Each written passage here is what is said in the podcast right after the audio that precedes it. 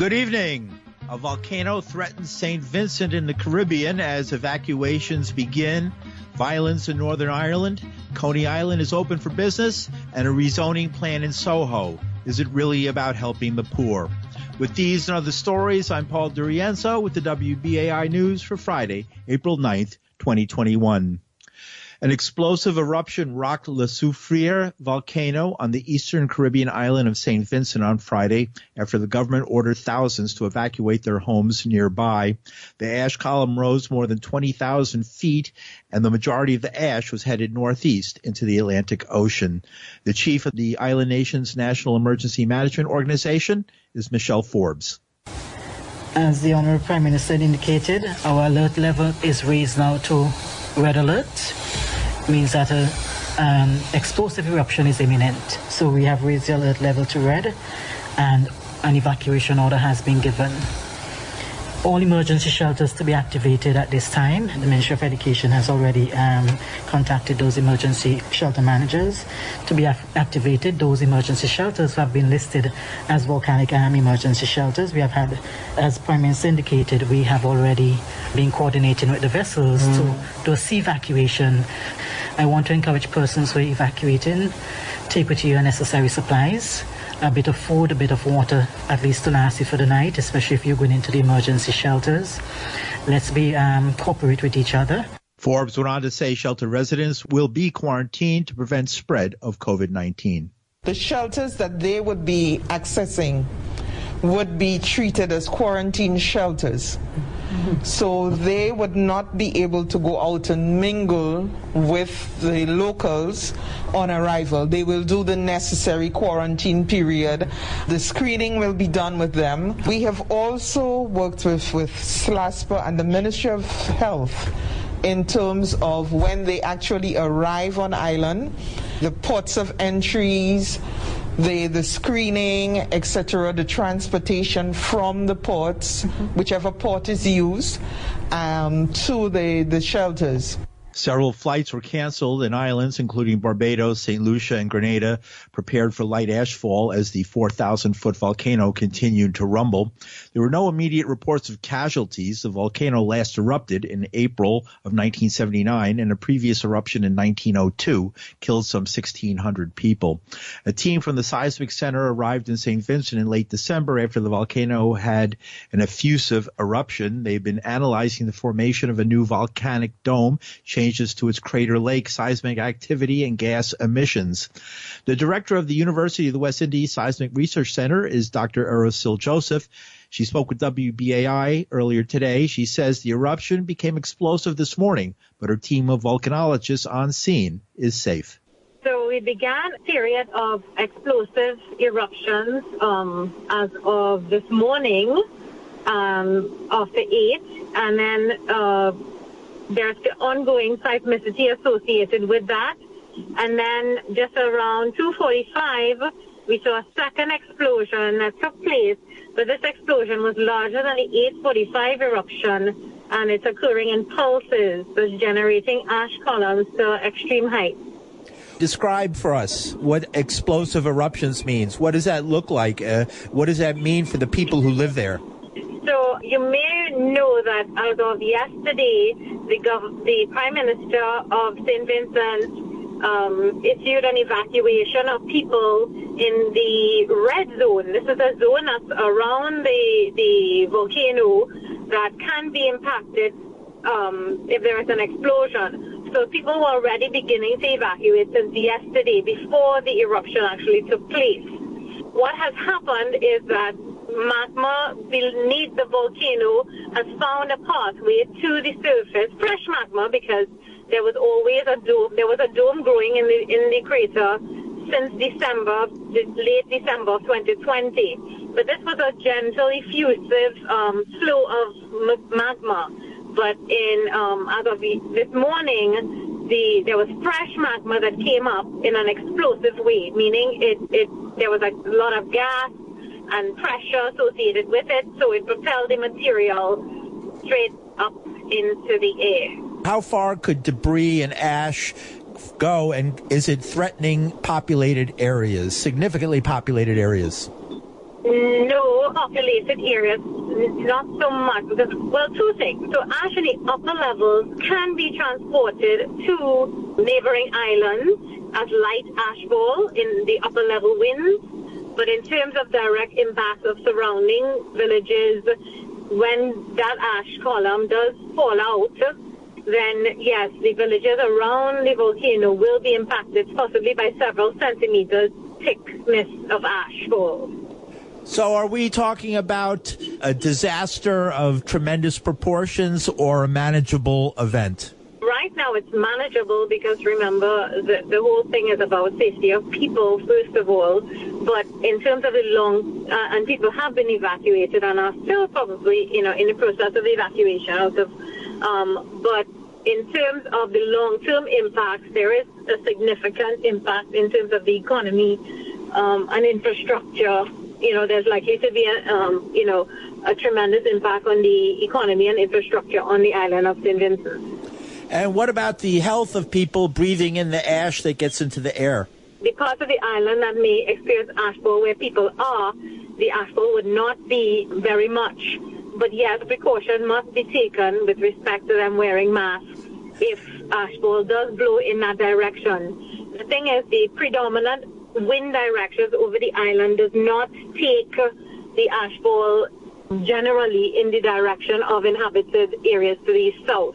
How long do you think this will happen for? Well, in judging by historical activity of this volcano, an eruption could go on for weeks to months. What's it like when you live in St. Vincent or some of the? I hear there's a, a dozen active volcanoes in the Caribbean. What's it like to live on an island with an active volcano? Well, the thing about it is that volcanic eruptions don't happen as frequently as, per se, um, hurricanes, storms, and meteorological hazards that happen every year. Most of the time, these eruptions do not happen within the memories of everyday citizens. Some people have, you know, historical memories from living through multiple events. Most of the time, people would only experience one or none. No eruption. It's a positive thing because they bring rich resources to an island in terms of tourism, agriculture, the beauty, geotourism. You know, it's only in times like this where the negative impact of an eruption becomes dominant. Are you a volcanologist? Yes, I am, and the Seismic Research Center is the agency responsible for monitoring the seismic activity in the English-speaking islands of the Eastern Caribbean. Are you safe right now? Yes, I am. Okay. Yes, I, I am. I am currently in Trinidad, but we have a field team in St. Vincent, and they are safe. They they are working out of the um, Belmont Observatory there. Dr. Erouscilla Joseph is director of the University of the West Indies Seismic Research Center. She joined WBAI from Trinidad. The region's most active volcano in recent years has been Soufriere Hills in Montserrat, which has erupted continuously since 1995, destroying the capital of Plymouth and killing at least 19 people in 1997. And in more international news, police in Northern Ireland deployed water cannons for the first time in six years Thursday as they tried to disperse protesters who hurled stones, fireworks, and gasoline-filled bottles at officers during another night of violence in Belfast. The violence erupted last week as tensions simmered between the Protestant and Catholic communities in Northern Ireland over COVID-19 lockdown restrictions that have restricted socializing and post-Brexit trade rules that have both economic and political ramifications. While the crowd crowds appeared somewhat smaller Thursday. Police said a further 19 officers were injured, bringing the total over the past week to 74. The latest violence came despite appeals from UK Prime Minister Boris Johnson, Irish Premier Michael Martin, and US President Joe Biden to calm tensions. State Department spokesperson Ned Price. We are deeply concerned uh, by the violence in Northern Ireland, uh, and we join uh, the British, the Irish, uh, and the Northern Irish leaders uh, in their calls for calm. We remain, as you have heard us say before, steadfast supporters of a secure and prosperous Northern Ireland in which all communities have a voice and all communities enjoy the gains of uh, a hard won peace. Uh, this is something that the president has spoken to quite uh, passionately uh, in the past. Uh, we welcome the provisions in both the EU UK Trade and Cooperation Agreement and the Northern Ireland Protocol, uh, which help to protect the gains of the Belfast and the Good Friday agreements.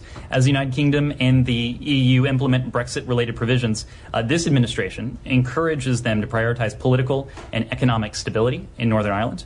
Um, as I said before, President Biden has been unequivocal in his support uh, for the Belfast uh, and Good Friday Agreement, uh, which was an historic achievement. We believe that we must protect it, and we believe that we must ensure it doesn't become a casualty of Brexit. And that was Ned Price earlier today at the State Department. Britain's exit from the European Union has heightened tensions about the border between Northern Ireland and the Republic of Ireland. We'll be exploring this issue later on in the WBAI news, maybe next week. The Democratic controlled United States House of Representatives Ethics Committee on Friday said it had opened an investigation to allegations that Republican Congressman Matt Gaetz may have engaged in sexual misconduct and or illicit drug use, among other things. Gaetz is being investigated by the United States Justice Department for possibly violating sex trafficking laws by paying travel expenses for a 17 year old female with whom he was was romantically involved. That's according to a U.S. law enforcement source who spoke on condition of anonymity. The Florida congressman has not been charged with any crimes and has repeatedly denied wrongdoing. And a vote by Amazon workers to unionize a mega facility failed on Friday by a more than two to one margin in a major win for the world's largest online retailer. The union plans to object to the results based on Amazon's conduct during the election. Union leaders had hoped the campaign just outside Birmingham would spark a new era of worker activism, but instead it has illustrated the continued challenges facing the labor movement. Officials at the Retail, Wholesale, and Department Store Union argued that Amazon's unfair tactics were to blame 55% of voters cast ballots. Amazon did not immediately comment on the allegations. And a federal judge on Friday ruled against Amazon.com Incorporated as it defends against a lawsuit by New York Attorney General Letitia James. I guess a win is followed by a loss over the online retailer's handling of worker safety issues around the COVID-19 pandemic at two warehouses. U.S. District Judge Jed Rakoff in Manhattan granted James's request to return her lawsuit to the New York State Court where she had filed it on February 16th. He rejected Amazon's request to move the lawsuit to Brooklyn Federal Court where the company had sued James four days earlier to stop her from suing. Yes, you read that. The company had sued James four days earlier to stop her from suing. Amazon did not immediately respond to a request for comment. James's office had no immediate comment. And the White House Task Force on COVID-19 response team held a news conference today. Senior White House advisor Andy Slavitt began the presentation. Both Pfizer and Moderna are on track to meet their commitment of each delivering a total of 200 million doses by the end of May. And on Johnson & Johnson, the company is working closely with the FDA to resolve any manufacturing issues at the Emergent facility in Baltimore and to secure FDA authorization. Johnson & Johnson is installing a new senior leadership team to oversee all aspects of production and manufacturing at the facility. And Johnson & Johnson will have full responsibility for the operation and will leverage the expertise of Merck as well. Johnson & Johnson expects a relatively low level of weekly dose delivery until the company secures FDA authorization. And with that, let me turn it over to Dr. Walensky. Dr. Walensky. Yesterday, CDC reported 74,860 new cases of COVID 19. And CDC's most recent data show that the seven day average of new cases is a little more than 64,000 per day, up about 2% from the prior seven day period. Hospital admissions continue to also increase. The most recent seven day average, about 5,300 admissions per day, is up about 7% from the previous seven day period. And deaths have continued to decrease more than 20%, with a seven day average now of 711. Vaccinations continue to increase, with the most recent seven day average of nearly 3 million vaccinations delivered daily, up 4.5% from the prior seven day period. And more Americans are being vaccinated and protected from COVID 19. On the other hand, Cases and emergency room visits are up. And as I've highlighted through the week, we are seeing these increases in younger adults, most of whom have not yet been vaccinated. These trends are magnified in some regions of the country, like in the upper Midwest. CDC is working closely with public health officials in this region to understand what is driving these cases and how we can intervene. In Michigan and Minnesota, there are also increasing number of cases linked to COVID uh, to B117 variants in various settings. And in both of these states, there is concern about transmission in youth sports, both club sports as well as sports affiliated uh, in schools. And we have not yet seen evidence of significant transmission of COVID 19 within schools when schools have fully implemented CDC's mitigation guidance. With that, I'll th- turn things over to Dr. Fauci. How could it be possible that you went from discovering a new virus in January of 2020 to approximately 11 months later to actually have a vaccine that goes into the arms of individuals in December of that same year when we know generally vaccines take multiple years to develop. And this has often led to some degree of hesitancy on the part of people wanting to get vaccinated. The speed and efficiency with which these highly efficacious vaccines were developed and their potential for saving millions of lives are due to an extraordinary multidisciplinary effort involving basic preclinical and clinical science that has been underway out of the spotlight for decades before the unfolding of the COVID 19 pandemic. There's genetic immunization, such as DNA and RNA, and hence the mRNA vaccines, viral vectors such as the adeno with J&J, recombinant protein such as Novavax, and a number of others. So the bottom line is this did not happen in 11 months. It was, it was due to an extraordinary multidisciplinary effort involving basic clinical and preclinical science that had been underway out of the spotlight for decades before the unfolding of the COVID 19 pandemic. And that's Dr. Anthony Fauci. He was preceded by CDC head Dr. Rochelle Walensky and senior White House advisor Andy Slavitt. And you're listening to the news on WBAI New York. I'm Paul DiRienzo. After 18 months, the Coney Island cyclone screeched to life once again on Friday. That's today. Some of the first to ride the iconic wooden roller coaster are brave for many reasons, but most of all because they're frontline healthcare workers. Luna Park and Deno's Wonder Wheel Amusement Park closed back in October 2019 and never opened last year because of COVID-19. The big reopening kicked off Friday with the decades old tradition of blessing the rides, which had an additional blessing this time around, taking a moment to remember those that were lost this past year. Senator Chuck Schumer. The opening of Coney Island is a metaphor for New York City. We are getting back in business. And just like we had a roller coaster of a year, now all New Yorkers are eager to get back to business, to the boardwalk here at Coney Island, and to many other places, and have some safe, socially distanced fun. I know this place well. I didn't grow up very far from here. When I was a little boy, I'd ride my bicycle down Ocean Parkway with my friends. We'd walk on the boardwalk, go swimming, have a Nathan's hot dog. We just had a great, great time. I brought my little grandson Noah right here to the boardwalk, and we had a great time. So this opening couldn't come at a better time.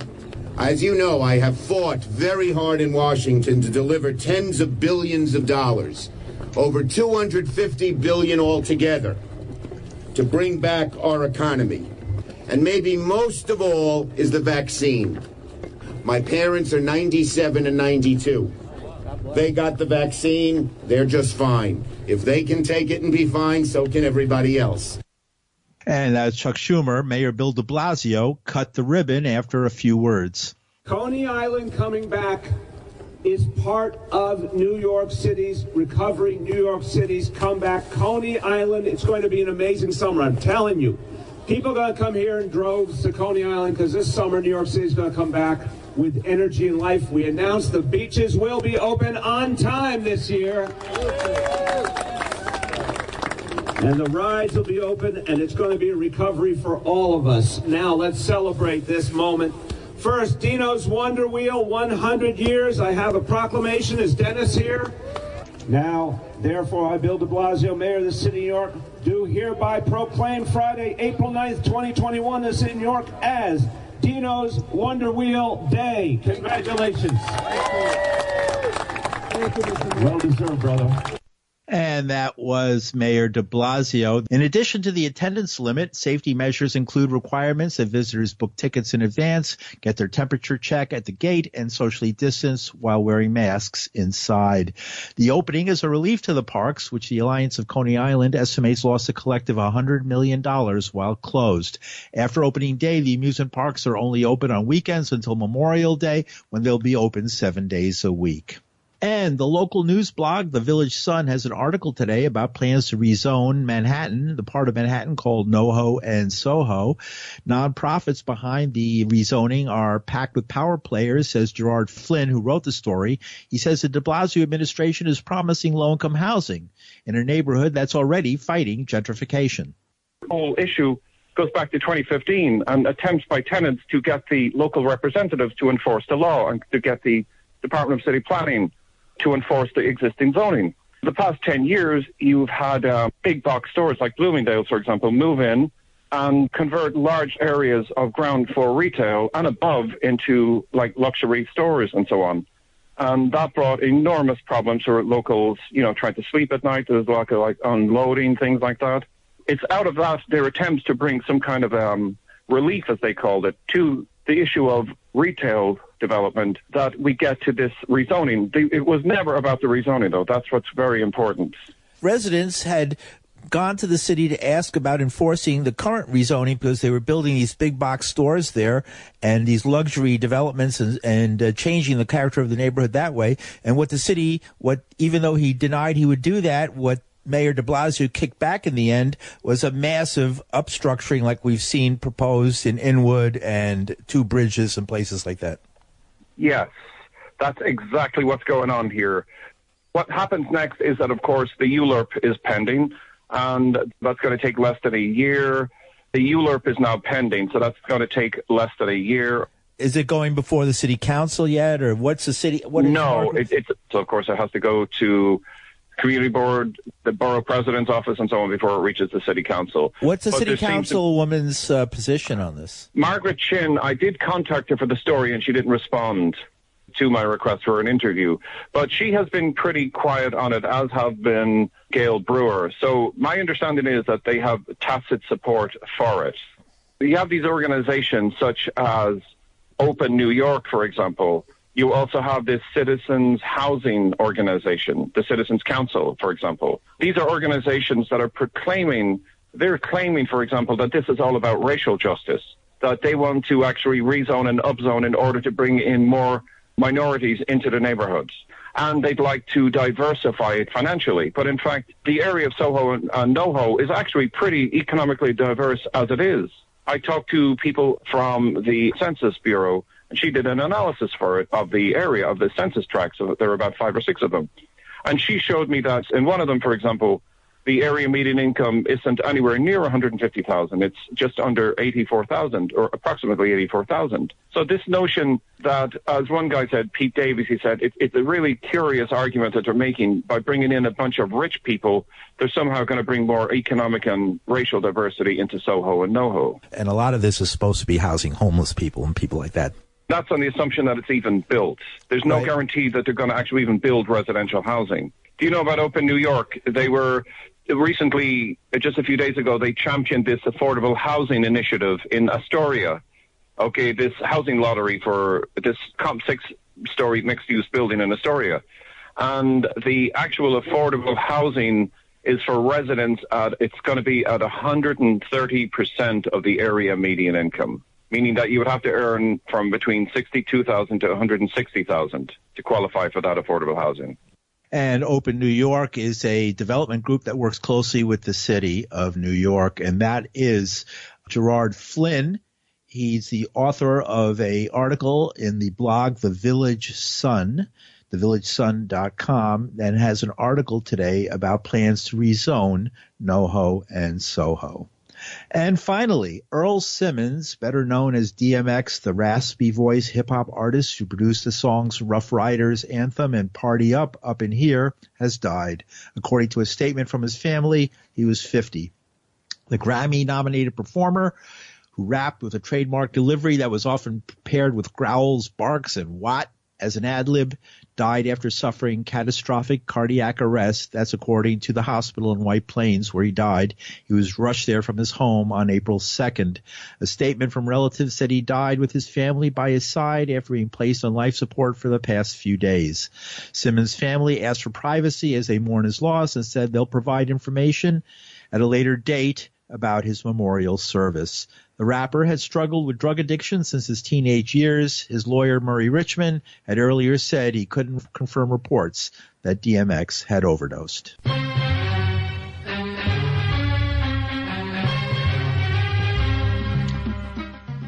And that's some of the news for Friday, April 9th, 2021. The news with Linda Perry. Our engineer is Reggie Johnson. From New York City, I'm Paul DiRienzo. Thanks for listening.